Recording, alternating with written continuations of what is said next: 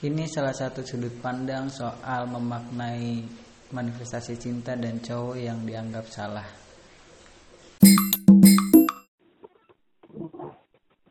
Halo. Assalamualaikum. Halo. Ada, ada gak nih suaranya nih? Ada ada. Lancar. Mm-mm. Lancar lancar. Oke. Gimana kabar, Bang Sulika? Alhamdulillah sehat, Aman ya. Di daerah situ aman ya, corona ya. aman. Lu gimana sehat? Alhamdulillah. Lagi di Serang tah? Di rumah gue bolak-balik Serang. Hmm. Ya jelas. Awas eh. Di Serang juga nggak ngapa-ngapain. Namunin si Suharmin tuh. Suarmin masih di situ. Iya lah mau ke mana lagi dia. Awas itu kena corona. Atau kalau dia kena corona, udah sasarannya jelas yang nyamperin dia. Soalnya nggak ada lagi di F-Kit.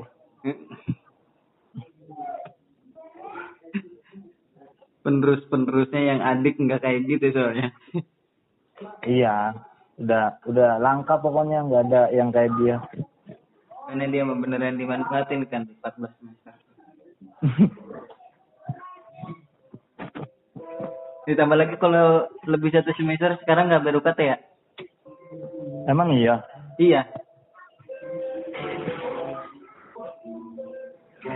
Yang tapi yang ini doang yang yang tinggal MK skripsi doang. Oh kalau ada MK satu lagi nggak bisa? Enggak, kalau tinggal skripsi doang pre UKT. Wah anjay. Oh, Gua masih ada. M masih ada satu Ya. satu doang loh padahal masa nggak diskon coba dong perjuangin itu itu udah hasil perjuangan si. Wa- mana suaranya perjuangin dong satu MK tuh Kemarin juga ada si Rifki ngomong-ngomong kayak gitu, min gue satu lagi nggak bisa, hukum ini aja satu. atau kalau bayar full mah satu MK doang loh gue beli satu MK doang Ya. Harusnya disesuaikan aja ya sama MK-nya ya. iya aturan ya bayar berapa gitu lah setengah sama bayar MK satu gitu Pakai fasilitas kampus enggak. Iya udah nggak pernah ke kampus Kenapa lagi bisa ini sisa satu MK?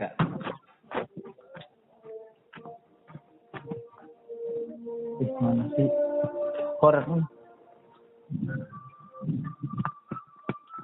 ngomongin apa nih kita Apa manifestasi cinta? Apa pendidikan? ya udah man- manifestasi cinta aja lah eh ya sebenarnya kemarin gue udah bahas soal manifestasi cinta tapi eh, dalam sudut pandang cewek. Nah gue memaknainya eh secara istilahnya manifestasi cinta ini sebuah perwujudan sebagai suatu pernyataan perasaan atau pengambilan sikap kenapa kita bisa suka seseorang itu Iya. eh, secara istilahnya. Nah dilemanya adalah eh, studi kasusnya ketika kita punya pasangan nih, kita punya pacar. Eh, tapi pada saat momen itu kita bisa saja suka sama orang lain, kita bisa saja tertarik sama orang lain, bahkan membandingkan pasangan kita dengan orang lain. Ngerti? Hmm. iya paham Iya. Nah, kenapa itu bisa terjadi hal yang seperti itu? Apakah itu hal yang wajar atau hal seperti itu membuktikan bahwa adanya inkonsisten terhadap perasaan seseorang gitu, perasaan lu yang seperti itu gitu. Apakah itu hal yang wajar gitu? kalau menurut gue wajar sih Kenapa itu? Eh berarti soal memaknai cinta dulu lu kalau lu memaknai cinta itu apa? cinta itu sebenarnya kalau di Indonesia ya bahasa Indonesia itu kurang banget kosakata soal cinta Hmm. itu sih yang jadi repot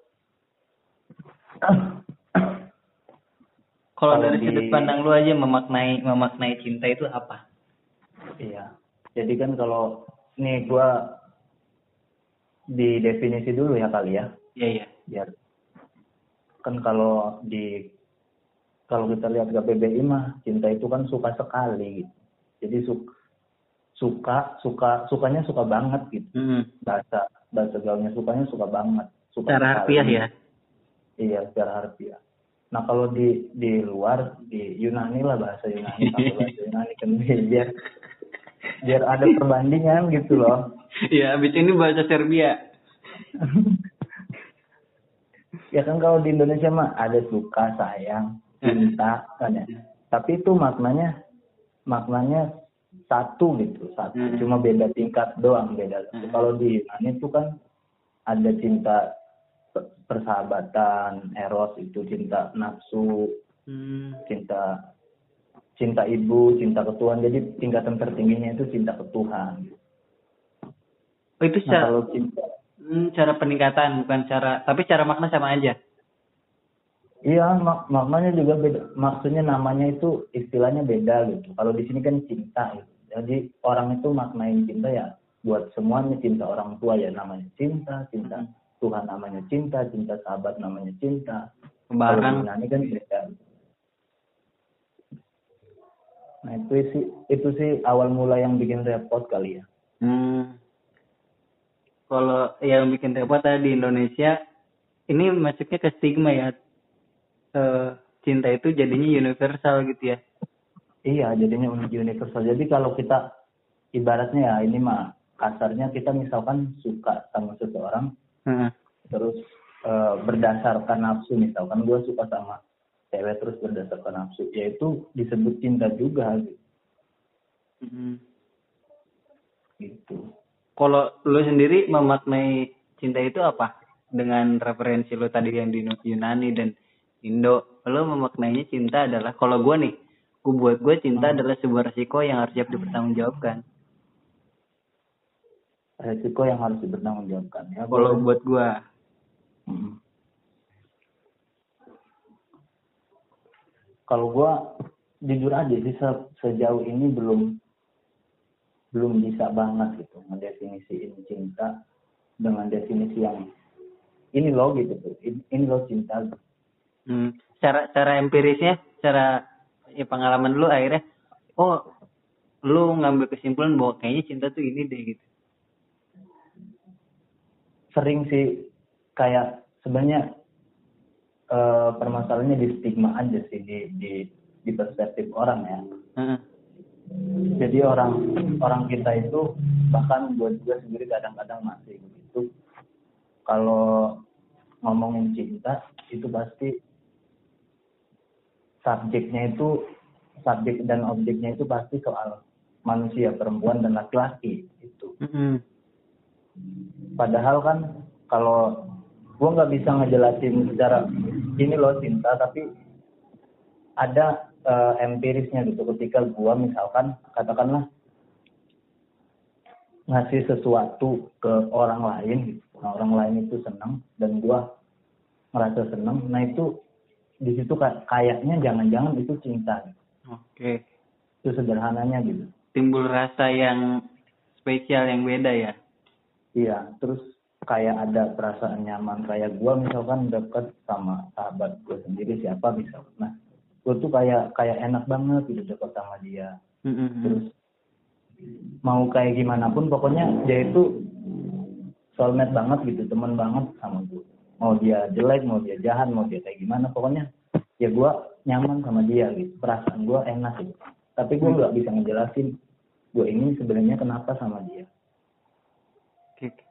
Selanjutnya nih, kalau misalkan akhirnya eh, asumsinya kayak gitu atau menarik kesimpulannya kayak gitu, pertanyaannya adalah kenapa kita bisa suka sama si dia? Karena posisi kita adalah sebagai makhluk sosial, eh, berinteraksi dengan siapa pun. Tapi kenapa pada akhirnya kita mengambil sikap, memutuskan untuk eh, dia jadi pelabuhan, jadi pijakan hati kita gitu. Kok bisa gitu? Padahal kita tahu yang baik banyak, yang eh, yang cakep banyak dan segala macam. Tapi kok kita bisa berpijak hati kita di dia gitu? Apakah itu natural atau gimana? Ada penjelasan lain gak menurut lo? Ada sih kayaknya. Apa soalnya gue juga memahami cinta itu sebenarnya kebiasaan ya. Kebiasaan yang dibentuk gitu. Kebiasaan secara definisi yang masih prematur banget. Kayaknya cinta itu kebiasaan yang dibentuk gitu. Mm-mm. jadi kenapa gue suka sama si A. Mm-mm. itu menurut gue akibat bentukan gue jadi bentukan di dalam diri gue ini entah berkat pendidikan entah berkat lingkungan entah berkat tontonan entah berkat apa jadi gue ini kayak punya indikator oh ini loh seseorang yang ba- terbaik ini loh yang cantik ini loh penampilan yang pas ini loh yang yang nyaman buat gua gitu. jadi ketika gua melihat seseorang itu padahal ada yang lebih cantik.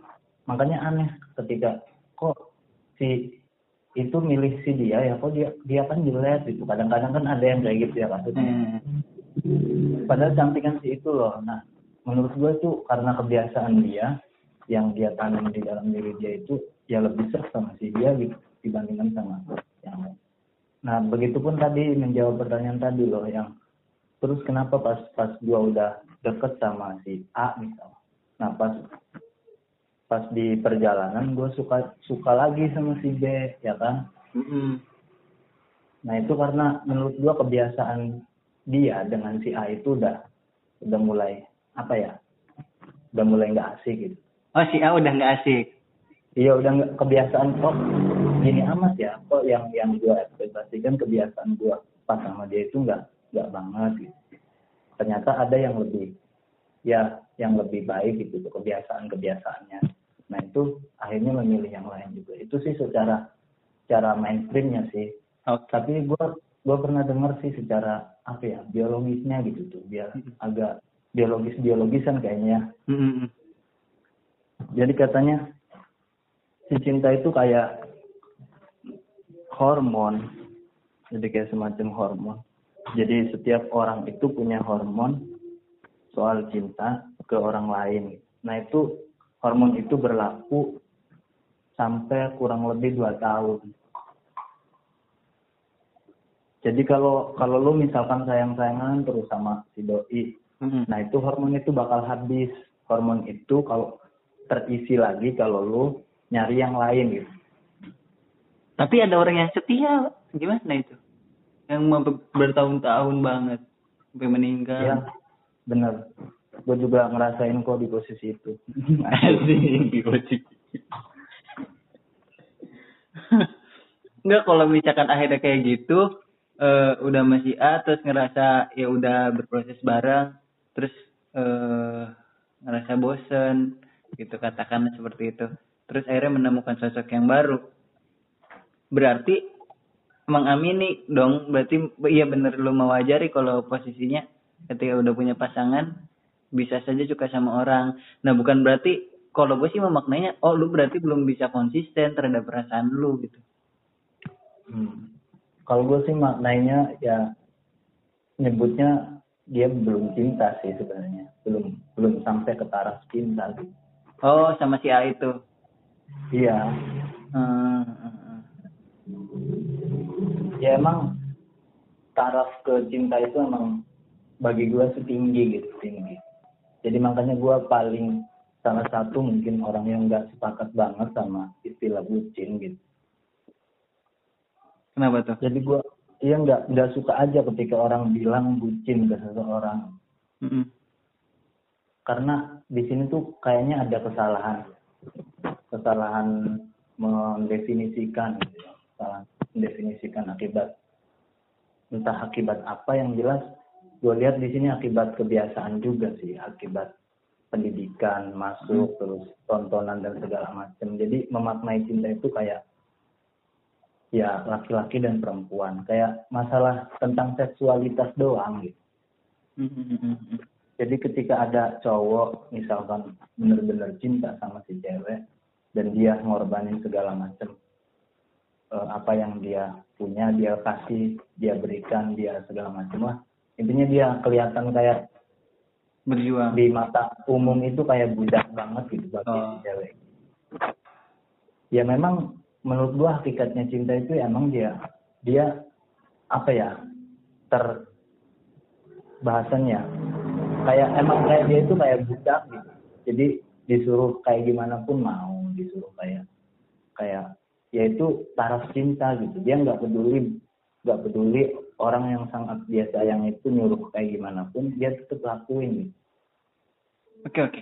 Eh gue gue coba masuk ke situ. Kayaknya sebenarnya gue sepakat sih. Eh, gue juga kesel sama istilah bucin. Kalau kayak gitu pun dari dulu pun udah ada Roro Jonggrang yang bikin candi dan segala macem semalam. ya itu Iya itu kan? karena cinta loh Iya.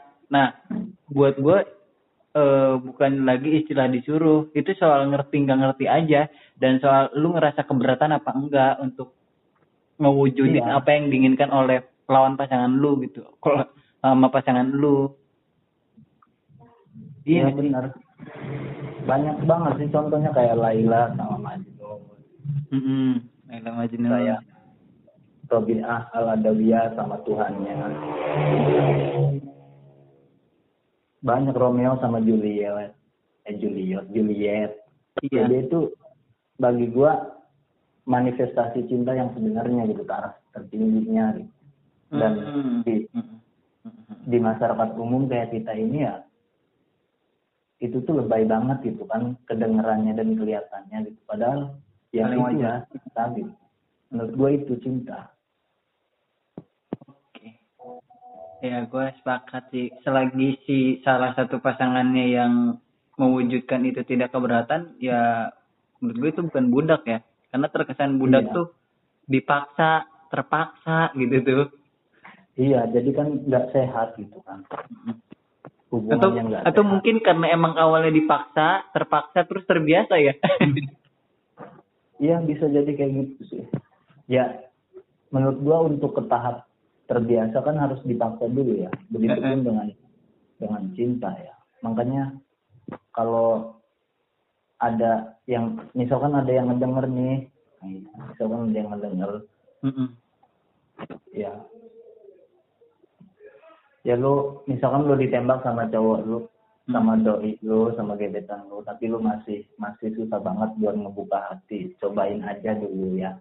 Ya enggak cobain. Dipaksa dulu siapa tahu terbiasa gitu. Karena kalau kalau itu sih ada yang awalnya emang udah suka, ada yang sukanya di tengah-tengah, ada yang sukanya di akhir. Kalau iya. Hmm. Gue ada satu pertanyaan yang gue eh, cukup geras sama hal ini. Gue kemarin nanya juga ke cewek dan beberapa cowok. Asumsi cewek memandang cowok, eh, cowok itu romantis pada saat masa gebetan, eh, ketimbang pas udah jadian. Nah, jelas ini diamini oleh banyak kaum cewek gitu ya dan gak jadi soal hal yang wajar gitu. Cuman gue juga temuin yang cewek menjawab eh, ya cowoknya eh, si ceweknya ini udah menaruh harap yang tinggi dan segala macem. Dan ada juga yang menganggap cowoknya ngerasa ah si ceweknya udah dapet dan segala macem kayak gitu tuh. Nah hal itu tuh sebenarnya benar atau enggak sih? Cowok itu romantis pada saat gebetan aja pas udah jadian enggak? Benar atau enggak? Kalau enggak kenapa asumsi itu bisa melekat gitu. Kalau gua jawab mengenai pengalaman ya. Pengalaman Wes, gini-gini juga. Gini-gini juga pernah boy. Minimalnya sekali aja iya. pernah ya. Iya minimal sekali dulu gue kalau lu pengen tahu gue udah pacaran 4 tahun bos sama yang sekarang sama yang dulu udah nikah. Oh. Tapi lu Iya, datang ya nikahannya ya? Datang dong. Biaya biaya nikahnya itu dari lu ya? Untung lagi zamannya nggak masa viral-viral sih kalau misalkan pada zaman saat itu ada viral-viral udah gue udah viral ya sebenarnya secara umum sih gue rasain sendiri emang kayak gitu ya kayak gitu. Jadi ber, berkali-kali gitu ngerasain suka sama seseorang gitu. Kayaknya enakan di awal gitu enakan di masa PDKT dan sebagainya.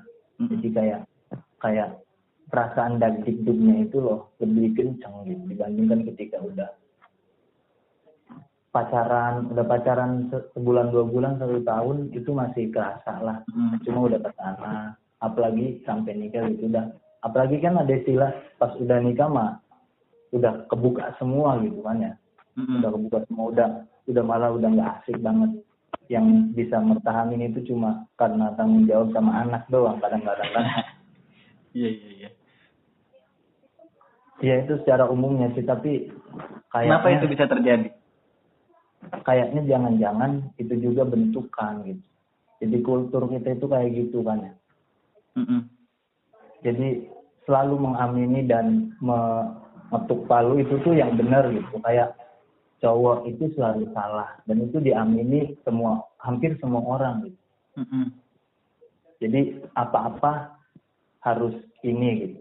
Cowok cowok itu salah gitu pokoknya mau kayak gimana pun cowok itu salah nah itu tuh diamini terus menerus sama cewek-cewek gitu. Dan akhirnya kan jadi jadi kebiasaan jadi oh emang emang emang udah udah kodratnya kayak gitu gitu kan. Kadang-kadang ada yang kayak gitu. Jadi kalau udah udah PDKT itu ya masih enak gitu. Kalau udah pacaran ya itu udah kayak paradigma yang udah dibangun banget gitu. Padahal mah nggak nggak gitu juga sebenarnya. Kalau memang dua-duanya sama-sama ngerti dua-duanya sama-sama sehat punya pemahaman soal menjalin hubungan gitu ya dua-duanya sama-sama apa ya ngelaksanain proses cinta mereka dengan dia saling terbuka saling pokoknya nggak nggak nutup nutupin dan segala macam nggak ikut paradigma yang normatif gitu. Mm-mm. tapi itu tuh jarang banget itu ada beberapa beberapa orang kan ada mungkin di luar sana dan mereka kadang-kadang yang ber, yang bersifat kayak gitu tuh di gitu. "Ih, lu tuh ngapain sih? gitu. Hubungan lu tuh terlalu dekat dan sebagainya. Lu takut sama ceweknya dan sebagainya dan sebagainya. Pokoknya stigma stigma itu yang akhirnya membangun oh iya harusnya gue ikut kayak mereka gitu menjalin hubungannya. Kayak gitu sih kebiasaan kebiasaan yang menurut gue nggak sehat sebenarnya. Mm, jadi toxic relationship ya. Iya ya sama kayak kebiasaan yang lain lah Mm-mm.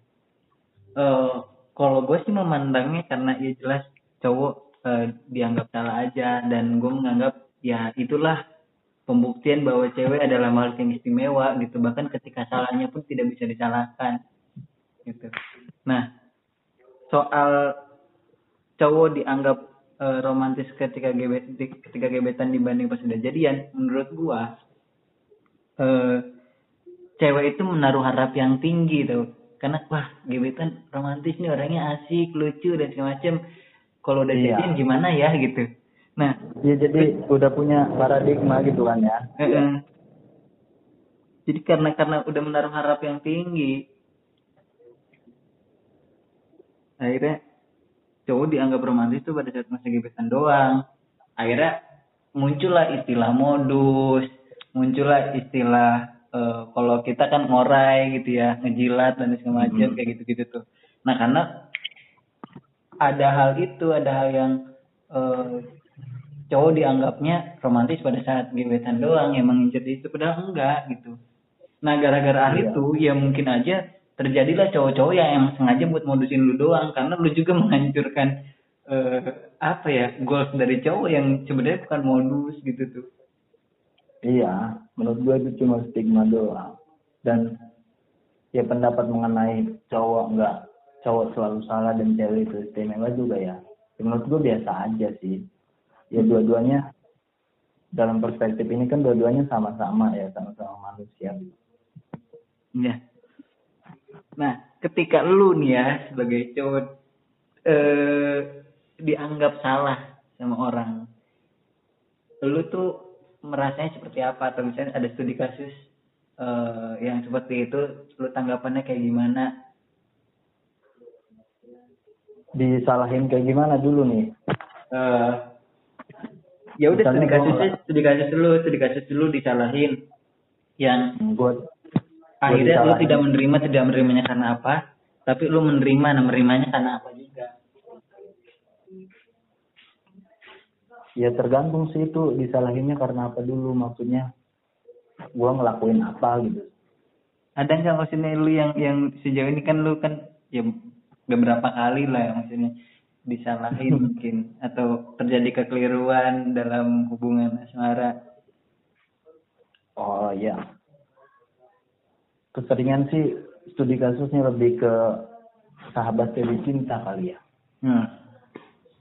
cemburu ya. Itu ya itu tuh sering banget itu sahabat jadi cinta. Mm-mm. jadi kayak serial TV My Heart gitu tuh.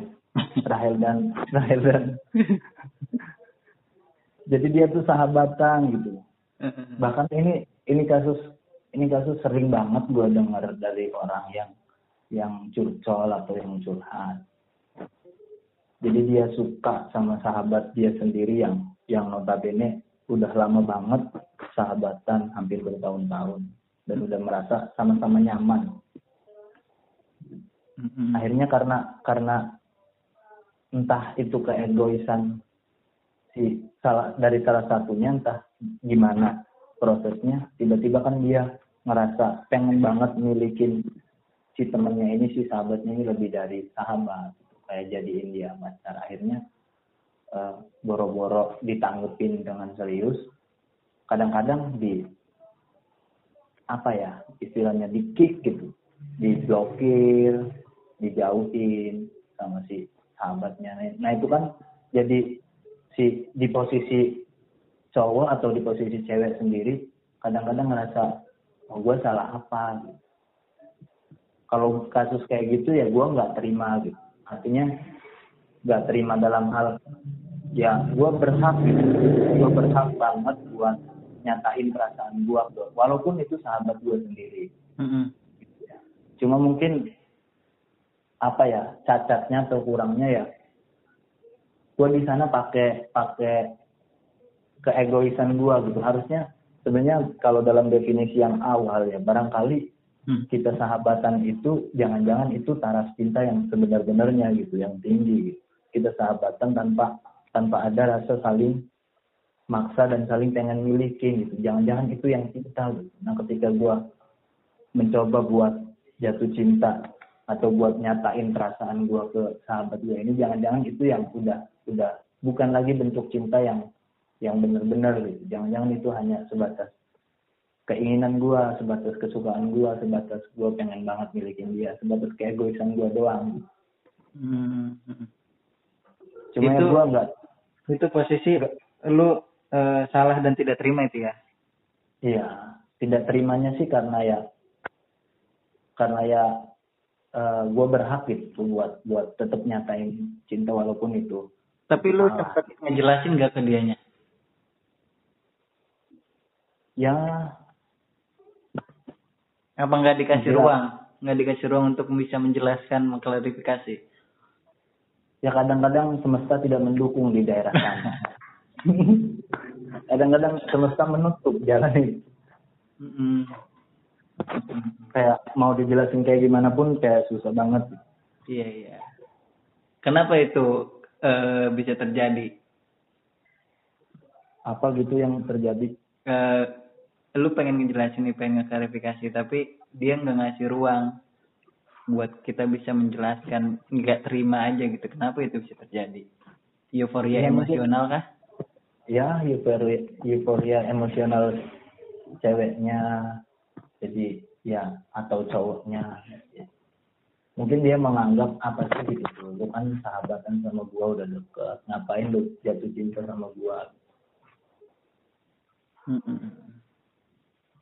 Dan dan itu itu bentuk bentuk kekecewaan juga barangkali. Karena ya gua paham banget di sana posisinya kenapa si ceweknya ini kadang-kadang atau si cowoknya ini nggak mau buat lebih menjalin hubungan yang serius. Sebenarnya kan cuma penyebabnya satu alasan gitu. Kalau sahabatan itu kan masih masih sering bisa lu ngapain aja sama dia kayak gini kayak gitu kayak gini kayak gitu. Dan kita tuh nggak bakal ada perpecahan gitu. tapi ketika lu nyatain cinta itu tuh kayak wah bakal nanti kalau kita pacaran kita putus kita udahan kita jauh. Gitu itu tuh kebanyakan alasannya kayak gitu. Padahal belum apa-apa pun ya udah saling ngejauh kan. Apa bedanya gitu? Ya eh sih kalau gue sih nganggapnya yang cowok dinilai eh, salah tuh tadi tuh ada dua hal kan. Pertama Hmm. posisinya ketika kita disalahkan dan kita tidak menerima itu studi kasus seperti apa dan kenapa Hmm. itu terjadi atau eh, kita disalahkan dan kita nerima kalau itu is fine aja kan. Nah ketika cowok disalahkan dan tidak nerima eh tan eh, iya dan tidak menerima bahkan gue mengambil contoh yang seringnya adalah karena cowok nggak dikasih ruang untuk menjelaskan udah cowok dianggap salah aja akhirnya timbullah pertikaian dianggapnya masalah dan segala macam. Karena salah satunya tidak dikasih ruang untuk klarifikasi. Kan kuncinya Mhm. kuncinya di awal itu sebenarnya. Lu eh, mengamini hubungan ini tuh sebenarnya soal apa sih gitu? Apa yang harus kita bangun? Kalau misalkan Iya. dibangun komunikasi ya tolong ketika ada yang dianggap keliru ada yang dianggap salah dari sudut pandang lu atau sudut pandang dia komunikasiin ya gak sih? Iya. Itu jadi apa ya prinsip gua gitu. Jadi soal hubungan itu yang paling penting dasarnya itu satu kan komunikasi saling terbuka. Jadi Hmm. lu lu ngerasa lu ngerasa apa dan gua ngerasa apa itu saling terbuka. Tapi memang kadang-kadang beberapa kondisi itu tuh nggak bisa banget buat dilakuin.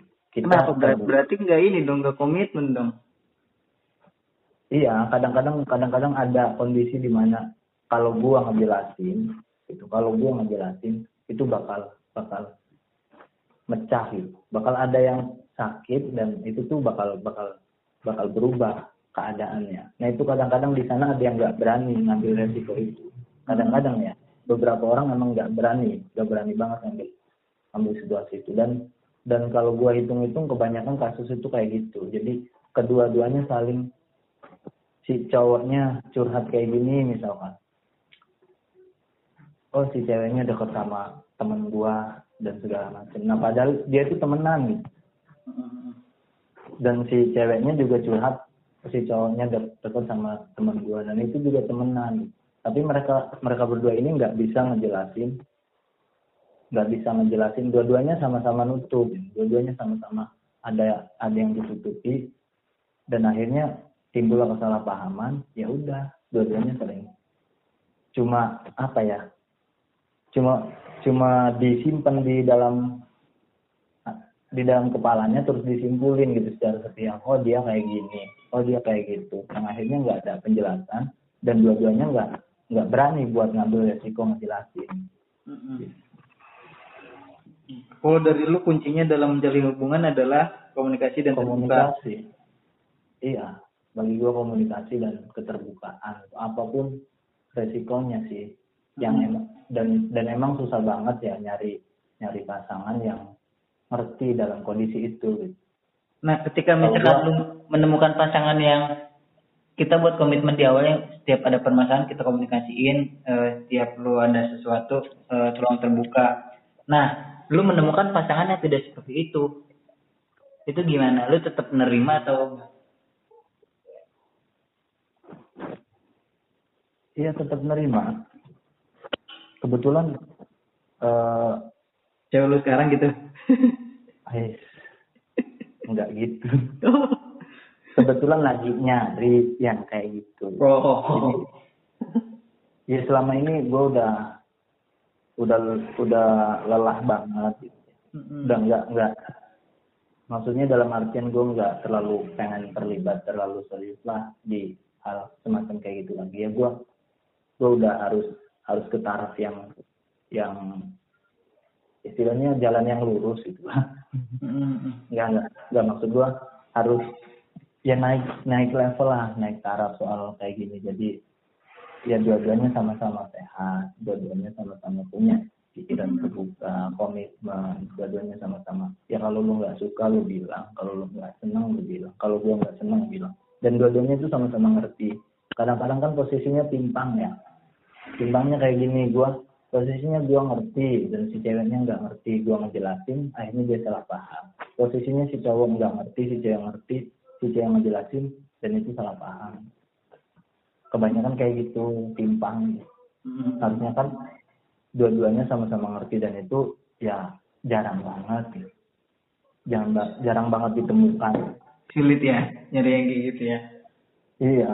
Bahkan gue suka masuk ke kategori sirik loh kalau ngelihat orang nih pasangan gitu. Wah harmonis banget. Ya bukan berarti kita pengen kayak dia bukan. Kita tetap dengan cara kita cuman eh, respect aja saat sedang yang kayak gitu. Iya gua gua lebih kepengen kayak gitu loh menjalin hubungan itu. Jadi ya nggak nggak mesti banyak eh, kayak yang dijelasin sama umum gitu kayak yang jelasin kayak secara normatif ya romantis tuh lu harus pergi ke sini terus jatuh cinta tuh harus harus bersikap seperti ini. Kayak kayak kita tuh disetir banget gitu tuh buat buat jatuh cinta aja disetir gitu. iya iya iya. Jadi rasanya nggak sederhana banget ya gue pengen pengen yang ya gue gue cinta sama lo gitu. Ya udah terserah lo mau kayak gimana ya gue tetap cinta. Mm-mm. Dan dan yang orang yang gue cinta ini ngerti gitu dan itu susah banget buat ditemuin orang kayak gitu kan dan orang orang kayak gitu tuh ya semoga jadi pendamping hidup gue lah Amin. Sama gue juga. Eh, jangan sampai kita istrinya sama. ah Semua juga berharapnya kayak gitu. iya se- semua berharap yang terbaik Mm-mm. Eh, terakhir nih. Eh, apa ya? Gue pertanyaan ini akhirnya gue prologin dulu nih. Bukan coba untuk membenarkan posisi cowok yang dianggap salah. Eh, bukan akhirnya naikin citra cowok yang dianggap salah. Gue menemukan asumsi ini dan banyak sekali gitu. Eh, cowok mah putus gampang nyari cewek lagi cewek mah susah dan semacam kayak gitu kayaknya cowok mah gampang ninggalin. Cowok mah gampang dapat yang baru cewek mah susah kayak gitu. Kalau udah sayang sama satu udah sayang aja. Macam nah cowok asumsi itu tuh sangat amat melekat menurut gue di eh, kacamata cewek. Hal itu benar atau hal itu eh, terjadi kekeliruannya di mana gitu? Atau misalkan itu ada benarnya tapi apa? Atau itu benar sekali? Atau itu salah gitu ya lagi-lagi asumsi itu kan berangkat dari tadi definisi kebiasaan dia stigma paradigma yang dia bangun soal cinta. Itu kesalahan kesalahan awal yang menurut gua jadi rentetan rentetan kesalahan dan kekeliruan yang akhirnya ya menganggap kayak gitu. Narasi kayak gitu kan kalau muncul cowok kalau udah putus enak bisa nyari lagi lah cewek. Soalnya kan cewek, cewek itu posisinya dia menunggu kan. Itu kan narasi-narasi yang dibangun. Cewek itu eh, menerima cewek itu ya pokoknya banyak lah stigma-stigma kayak gitu. Padahal dan itu kalau ditarik ke dalam kesetaraan kan udah udah udah masuk ketimpangan gitu ketimpangan gender kan. Oke oke ya padahal mah nggak kayak gitulah. Dua-duanya kan ya satu sih kuncinya dua-dua dua-duanya sama-sama manusia. Gitu. itu kunci utamanya. Yang ngebedain cuma masalah kodrat doang kodratnya cewek dan kodratnya cowok. Cewek melahirkan cowok membuahi itu doang bedanya. Kalau soal sikap perilaku karakter gua rasa ya sama-sama. Cowok bisa salah cewek bisa salah cowok bisa nyari cewek bisa nyari cowok bisa nerima cewek bisa nerima. Gitu sih. Karena kita dibangun karena kita dibangun dari paradigma yang normatif tadi ya. Stigma kayak cowok enak bisa nyari lagi kalau dia ganteng. Itu kan akhirnya kan jalan jalan simpangnya. Iya. Eh apa ya? Gua gua soalnya tidak mengamini itu. Gua gua menganggap gua sulit untuk melepas. Eh, dan gue juga beberapa eh, kali menemukan cowok yang sulit melepas gitu. Bahkan dia ada Iya. prinsip untuk nggak mau nggak mau mutusin orang dan segala macam. Akhirnya kan eh apa ya? Ini soal lu eh, belum bisa eh, sepenuhnya menilai pasangan lu cocok apa cocok apa enggak buat lu gitu. Ya sih? Itu gimana ya? Gimana gimana? Iya hal itu terjadi itu karena lu belum mengenali diri lu dan lu belum mengenali si dia. Dan hal itu terjadi karena dari di antara kalian dalam memaknai cintanya sendiri berbeda bahkan bukan cuma berbeda kontra gitu. Iya. Artinya kan berbeda dan kontra kan eh, ini ya beda gitu. Jomplang gitu Heeh, kalau kontra kan berlawanan kalau berbeda itu bisa disatuin gitu. Iya. Nah hal hal-hal tersebut bisa terjadi karena lu memaknai cinta dengan pasangan lu tuh kontra gitu. Iya iya iya nggak sih iya sih ya Kali- menurut gua Heeh. kayak gitu sih akibat tadi dan menurut gua pembahasan dari awal sampai eh, sekarang ini juga kan akibat sebenarnya kan generalisasi beberapa orang dan itu generalisasi tersebut diamini dan itulah yang berlaku di masyarakat padahal emang nggak nggak semuanya kayak gitu loh Oke, heeh. Iya ya. Gua ada gue lupa ada teorinya apa ini ya, teori psikologi atau teori filsafat. Jadi, gue lupa namanya apa. Ketika orang banyak mengeluarkan statement, banyak nih statement, statement, statement. Nah, ada satu statement yang lu ambil. Nah, statement itu adalah statement yang lu anggap eh mudah gitu, simple Hmm. akhirnya maksudnya akhirnya itu jadi jadi eh, stigma itu muncul karena hal itu tuh yang dianggap eh, simple. Karena orang tidak mau ribet dalam memaknai cinta jalanin jalanin jalanin. Bahkan cinta itu nggak harus dijalanin doang. Lu harus tahu sendiri gitu kenapa lu bisa suka sama dia. Dan eh, baik enggak buat lu gitu. Kan banyak kalau cuma jalanin doang mah ya lu harus siap menerima resikonya ketika lu disakitin dan segala macem. Kayak gitu gitu tuh karena orang tuh nggak tahu nggak belum belum belum menemukan soal pemaknaan cinta sendiri sih Iya, barangkali kayak gitu ya. Ya akibat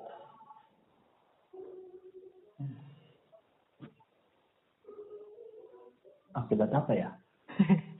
akibat ulah manusia Akibat ulah manusia. itu Ya paling sebenarnya umur juga sih menentukan. ya bahkan enggak juga sih walaupun iya adalah mungkin secara secara Beberapa. psikologis. Secara psikologis mungkin ya. Tapi soalnya gue banyak nemuin yang maksudnya dari eh, pengalaman baru pertama kali pacaran tapi udah dewasa banget gitu. Ada yang udah sering tapi ini kayak bocah terus gitu. Akhirnya kan pengalaman tidak menjadi jaminan membuat lu untuk bisa membahagiakan orang lain gitu. Iya. Dan menurut gua masalah masalahnya juga sih sebenarnya ada pada tadi si definisi masing-masing orang itu kan beda ya soal cinta ya. Mm-mm. Ada yang cuma yang kadang membahayakan itu kan definisi yang seragam ini loh, definisi yang iya iya. normatif ini yang yang yang akhirnya menjustifikasi itulah yang yang sebenarnya. Nah itu, it- gua kira itu sih masalah utamanya. Oke. Gua minum dulu nih. Hah? Gua minum dulu. Oh. Gua nggak lihat juga sih sebenarnya. ya lagi-lagi ngomongin cinta tuh nggak ada habisnya sih. Iya iya. iya. Karena everything about love, coy, semua juga karena cinta gitu, semua tentang cinta. Iya semua tentang cinta. Ya kita kita bangun tidur, kita jalan, kita itu tuh karena cinta semua. Mm-mm. Cinta yang bekerja di sana gitu. Iya. Aduh, Putri mau nanya apa ya lupa dah. Eh, lu saat ini tidak dengan siapa-siapa ya berarti ya? ya lagi lagi deket sih lagi eh, mencari ya Bu, enggak gua udah udah nggak nyari nggak nyari secara sengaja juga maksudnya mencari dengan datang sendirinya orang yang ya tepat nih gitu. Ya bahasanya gua udah punya udah punya orang gitu udah punya orang dalamnya gitu. Ah udah, punya, udah, punya, udah punya orangnya dan dan ya kita berdua emang ya sama-sama. Kebetulan sama-sama yang nggak peduli banget itu sama hal-hal begini. Jadi nggak kayaknya cinta itu lebih lebih lebih harmonis ketika tidak ada pembahasan cinta di dalamnya. Kayaknya kayak gitu sih. Ah, gokil. Aku suka itu. Eh, sama halnya kayak gini nih. Jadi lu memutuskan untuk tidak berpacaran ya? Maksudnya maksudnya pengen langsung aja kan? Iya. Nah gue gue gue punya statement kayak gini. Gue ngobrol sama eh, cowok dan gue sampaikan ke orang lain banyak yang mengamini ini tapi cewek enggak. Eh sebenarnya nih kita tuh tahu untuk yang jadi pelabuhan terakhir kita tuh kriterianya kayak gimana. Gue pengen orang cewek eh, istri gue tuh kayak ABC dan segala macam gitu. Baik itu fisik baik itu karakter sikap sifat dan segala macam tapi untuk saat ini gue tidak bisa menjadikan lu pasangan hidup yang sementara artinya pacar segala macam karena apa karena gue takut melukai lu. Karena gue takut me- bikin lu sedih dan segala macam yang ngebuat lu eh tidak percaya sama gue gitu. Akhirnya si cowok eh memilih hal yang membuat dia nyaman cara proses gitu. Bukan soal eh udah masang padahal orang yang eh, kriteria istri itu kayak gimana. Tapi pas eh, jalannya hidup yang dijadikan pacar tuh bukan orang yang sesuai dengan kriteria. Lu sepakat gak sama itu? Gimana gimana? Kriteria gimana? Gua Nih. belum nangkep. Eh cowok eh, cowok tuh punya kriteria untuk Mhm. pelabuhan terakhirnya itu seperti apa baik itu karakter sifat sikap eh, dan lain-lain gitu ya Mhm.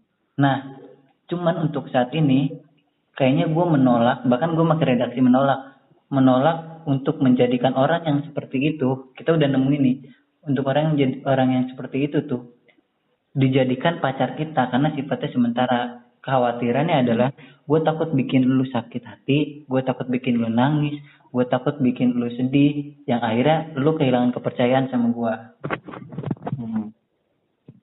akhirnya pacarnya tuh ya eh, terbentuk karena kenyamanan pada saat proses aja bukan sesuai dengan kriteria itu Mhm. bener gak sih itu kalau gue sih ngerasanya bener Ya kalau gua ada benernya, kadang ada beberapa orang juga yang kayak gitu kan ya Heeh. prosesnya. Dan ada beberapa juga yang ngejadiin itu tuh alibi. Mm-mm. nah iya wajar Ya menurut gua nggak nggak nggak mutlak sih, nggak mutlak. Ya ada beberapa yang kayak gitu, ada beberapa yang kayak gitu. Dan kadang-kadang juga eh si beliau ini salah memprediksi sebenarnya. Kadang-kadang juga ada kasus kayak gitu kan. Dia dia dia berkata kalau dia udah nemuin seseorang yang sesuai banget sama karakter dia, Mm. sifatnya sifatnya fisiknya dan segala macam pokoknya udah udah klop banget gitu. Nah ternyata di sana ada ada kesalahan tafsir kadang-kadang di sana ada kesalahan kesalahan ya kesalahan menilai gitu yang kemudian ngejadiin hal demikian jadi alibi Mm-mm. dan posisinya juga kadang-kadang si cewek sebenarnya di kar- karena kan biasanya ke kebiasaan umumnya kan ketika sama-sama suka atau saling mendekati kita tuh kadangkala dalam tanda petik jadi orang lain gak sih? Kadang jadi orang lain ya? Kadang Iya, jadi iya. orang lain. Jadi kita ber berubah gitu ber kamuflase jadi orang apa yang diinginkan iya gue nih ke- karakter lu banget gitu dan lu Hmm. tuh karakter gue banget padahal dua-duanya ini sama-sama berkamuflase gitu Iya, iya. sama-sama ya gimana caranya gue bisa saling saling memiliki dengan cara kamuflase itu iya Gitu. ada, ada kasus yang kayak gitu Oke, iya ya, banyak banyak banget. Gimana lu seolah mengklaim saling memiliki, padahal satu sama lain tidak menjadi dirinya sendiri ya? iya kadang-kadang kayak gitu Oh, heeh. Kalau lu dalam menjalin hubungan mendingan menjadi diri sendiri atau membuat diri lu sesuai dengan apa yang pasangan lu inginkan? Iya, gue sih pengennya mengarahkan pembicaraan kita kita ini ke arah situ loh. Jadi Ah. kita kita tuh ya ya sebisa mungkin ya ini mah buat gue gue pribadi yang lagi berusaha banget buat ke arah sana gitu. Jadi ya ya udah gitu tuh biasa aja gitu dalam. Ya kalau lu cinta ya cinta. Kalau dia cinta cinta. Kalau enggak enggak. Kalau gua enggak enggak gitu tuh. Jadi emang susah sih di buat nepakin ke sana itu susah banget ya. Buat melepas jubah kebiasaan yang kayak gitu kan susah gitu. Hmm. tapi harapan gue ya eh, masing-masing dari individu kita ya bisa ngejalanin proses cinta ini yang yang yang ya harapan gue mah yang nggak normatif banget ya Oh. ya se menjadi diri lu sendirilah buat jatuh cinta ke orang lain Atau begini, lu boleh saja tidak menjadi diri lu sendiri terke- eh, dengan catatan lu eh, senang melakukan itu nyaman gitu. Jangan sampai tersiksa. iya Udah nggak Kayak jadi diri juga. sendiri, nyiksa lagi kan. iya Apa kalau nggak jadi diri sendiri itu emang nyiksa? ya? nyiksa Oh nyiksa. ya gua kira nyiksa sih Hmm. ya bahkan kayaknya semua orang pernah dari di posisi itu bahkan lu gua sendiri kan pernah ya buat buat narik perhatian orang tuh gua harus berkamuflase dulu jadi entah jadi akhi entah jadi Iya, iya. islami entah jadi gua jadi rajin Hmm. eh, orasi entah gua jadi rajin ya macem-macem lah Ya, gue sebenarnya ada pembahasan itu eh, seberapa tebel lu menggunakan topeng dan krisis identitas. Karena gue rasa banyak orang yang berbohong untuk dianggap baik ketika dalam forum dan segala macam gitu tidak menjadi diri sendiri. Nah, seberapa tebel lu menggunakan topeng di hadapan pasangan lu, di hadapan sahabat lu, di hadapan orang tua, di hadapan orang tua, lingkungan masyarakat dan segala macam gitu. Seberapa tebal dan momen-momen seperti apa gitu makanya ini tuh jadi jadi landasan dulu dalam soal eh, apa ya pengambilan sikap atau perasaan lu ya menurut gua mah perlu banget gitu tuh kita punya topeng itu. Jadi gua pernah dengar gitu tuh eh, teori yang bilang kalau manusia itu setiap individu itu punya tiga topeng gitu ya. Kalau nggak salah tiga deh. Jadi satu topeng itu disimpan buat dia sendiri ketika sendirian di kamar di kamar mandi di mana pun. Itu tuh yang asli banget dia gitu. Hmm. yang yang nggak bakal ditampilin ke publik gitu. Itu tuh asli banget. bahkan termasuk ke sahabatnya sendiri ya Kenapa? bahkan termasuk ke sahabatnya sendiri dong apa enggak Iya, jangan enggak jangan kan ke, sahabat- ke sahabat sendiri. Pokoknya ketika dia ketemu dengan orang lain, berinteraksi dengan bukan dirinya sendiri. Hmm. Katakanlah lu lagi di kamar nih, lu lagi di kamar itu lu lagi pakai topeng lu yang paling sejati. hmm. teori itu bilang kayak gitu. Nah pas lu keluar, lu ketemu orang tua lu di ketika lu buka pintu kamar, lu ketemu orang tua. Nah lu langsung pakai topeng yang kedua. Yang kedua topeng yang kedua itu topeng buat orang-orang terdekat lu, sahabat lu, orang-orang yang lu percaya, keluarga lu, segala macam. Nah topeng yang ketiga itu topeng yang lu keluarin di publik, di media sosial, di orang-orang yang nggak lu kenal banget gitu topeng-topeng yang ketiga gitu.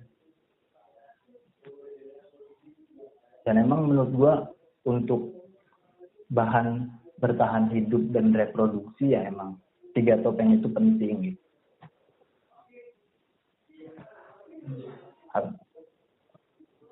Soalnya kayaknya nggak kita nggak bisa nggak bisa bertahan hidup gitu. istilahnya Tanpa dalam tanda kutip nggak bisa bertahan hidup tanpa ya kalau kita jadi diri kita yang pribadi yang asli nih kita keluar dengan diri kita yang asli itu nggak nggak bisa katakanlah diri kita yang asli ini temperamen. cin- cinta banget sama kebersihan gitu ya. Ah. cinta banget sama kebersihan. Nah lu lu keluar lu ke kampus lu main sama orang yang enggak yang apa ya sembrono lu buang ini buang itu jorok gitu. Akhirnya kalau lu pakai topeng lu yang asli yang cinta kebersihan itu lu nggak bakal nggak bakal bisa hidup di sana akhirnya kan ada istilah toleransi. Ya biarin orang biarin orang sesuai dengan kesenangannya dan juga sesuai dengan kesenangannya. Akhirnya ada ada istilah introvert extrovert dan sebagainya. Oke. Hmm. ya untuk untuk ke ke ke cinta ya barangkali juga masuk ke ranah sana. Jadi kita tuh udah udah kalau kita istilahkan ya lu harus jadi diri sendiri lagi-lagi. Ka- ketika kita ketemu sama orang yang nggak bisa banget. Yang yang penting sih bagi gua dua-duanya sama-sama sadar gitu. Sama-sama sadar peran masing-masing gitu. Peran-peran perempuan peran laki-laki dan gimana harus jatuh cinta secara sehat. Ya masing-masing me, merede, meredefinisi Wih, bahasanya ketinggian apa ya? Interpretasi. Yang mendefinisi ulang cinta masing-masing. Lo pakai cinta dengan definisi A gue pakai cinta dengan definisi B. Ya nggak masalah. Yang penting lo nerima gua gua nerima lo dan ayo kita jalan. Tanpa kita ya tadi itu cinta itu kayaknya lebih indah ketika nggak ada pembahasan cinta di sana ya. Kita jalan aja kayak pasang roda depan dan roda belakang. Sepeda gitu lu eh, oh I see. Berarti memaknai cinta itu kayak surat al ikhlas ya? Ya karena menurut gua ya itu sih. Cinta itu kayaknya abstrak banget. Dia sejajar sama bukan sejajar sih jadi tiga tiga tiga hal yang nggak bisa didefinisikan itu cinta Tuhan sama ruh. Itu nggak bisa didefinisikan dan sesuatu yang nggak didefinis nggak bisa didefinisikan itu kayaknya tingkatnya tinggi. Dan kita sebagai manusia itu ya harus menuju ke tingkat sana. Di paling bahasa sederhananya tadi memaknai cinta itu kayak sepasang dua roda di dalam sepeda yang kedua-duanya tidak saling menghakimi tidak saling menginginkan ya sama-sama berjalan di jalan yang sama. Dengan perbedaan keduanya itu sih sih. Dalamnya dalam. Sangat filosofis. Hmm, itu. Waduh, udah udah satu jam ya? ya buat penyeimbang doang sih kan ada ada perspektif gua yang normatif ada perspektif gua yang agak filosofis biar Iya. Biar ada penyeimbang Iya ya. Bentuk normatif ini adalah bentuk sebuah hal yang eh, realita yang ada kan ya. Bentuk Iya. filosofisnya bagian dari sebuah harapan ya. sebuah harapan yang utopis non utopis kadang-kadang utopis kadang-kadang enggak juga Nanti nanti gue eh, pengen lebih dalam soal seberapa tebel lu menggunakan topeng dan eh, keputusan memilih keputusan menggunakan hak pilihan lu would you rather ininya eh, dan soal terdekat kita tentunya pendidikan. Mungkin gitu aja dulu Sul. Nanti di ini lagi eh, ke pembahasan selanjutnya Iya, paling buat penutup sih ya apa tuh? buat pendengar pendengar namanya apa? In, insight ya. Mm-mm. ya buat pendengar insight pendengar setia insight ya. Eh, tolong jangan menganggap pembahasan ini apa ya terlalu berat. Ini loh yang ya, ini loh yang benar atau Oh. atau itu ya ya ada masih banyak celah kritis di celah kritik di sana dan dan ini ini juga kita pembahasan yang enggak serius-serius amat ya karena Hmm. tadi juga gua ngasih perspektif normatif perspektif filosofis dan lu tinggal milih salah satunya lu harus eh, hidup di jalan mana dan ya nggak gue juga bukan pakar cinta gue juga Hmm. bukan ahli cinta dan gue juga sama orang yang selalu gagal dalam cinta ya yang intinya kita sama-sama sebagai eh, pejuang cinta oh, katakanlah kita pejuang cinta ya. Mencintailah dengan sebenar-benarnya. Iya. Eh, ada lagi Kang ya jangan lupa mencintai. Oh, itu aja.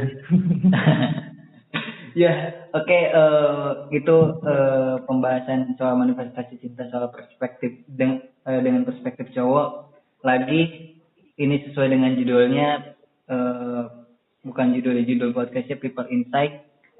Tujuannya adalah mencoba lu mendapatkan insight baru mencoba lu mendapatkan wawasan baru pengetahuan baru dari perbedaan pendapat. Karena setiap orang itu punya eh, pendapatnya masing-masing.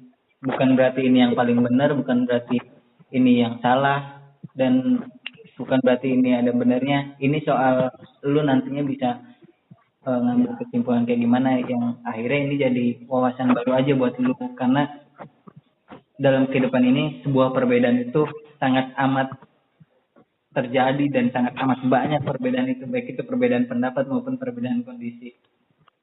iya betul banget Hmm, itu kurang lebihnya maaf. Nanti lanjut lagi Kang Sul Eh, iya mohon maaf ganggu waktunya.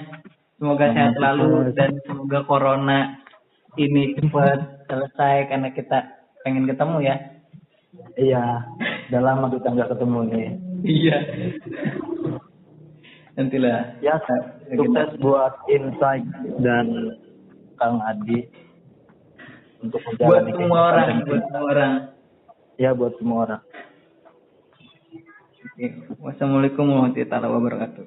Iya, waalaikumsalam warahmatullahi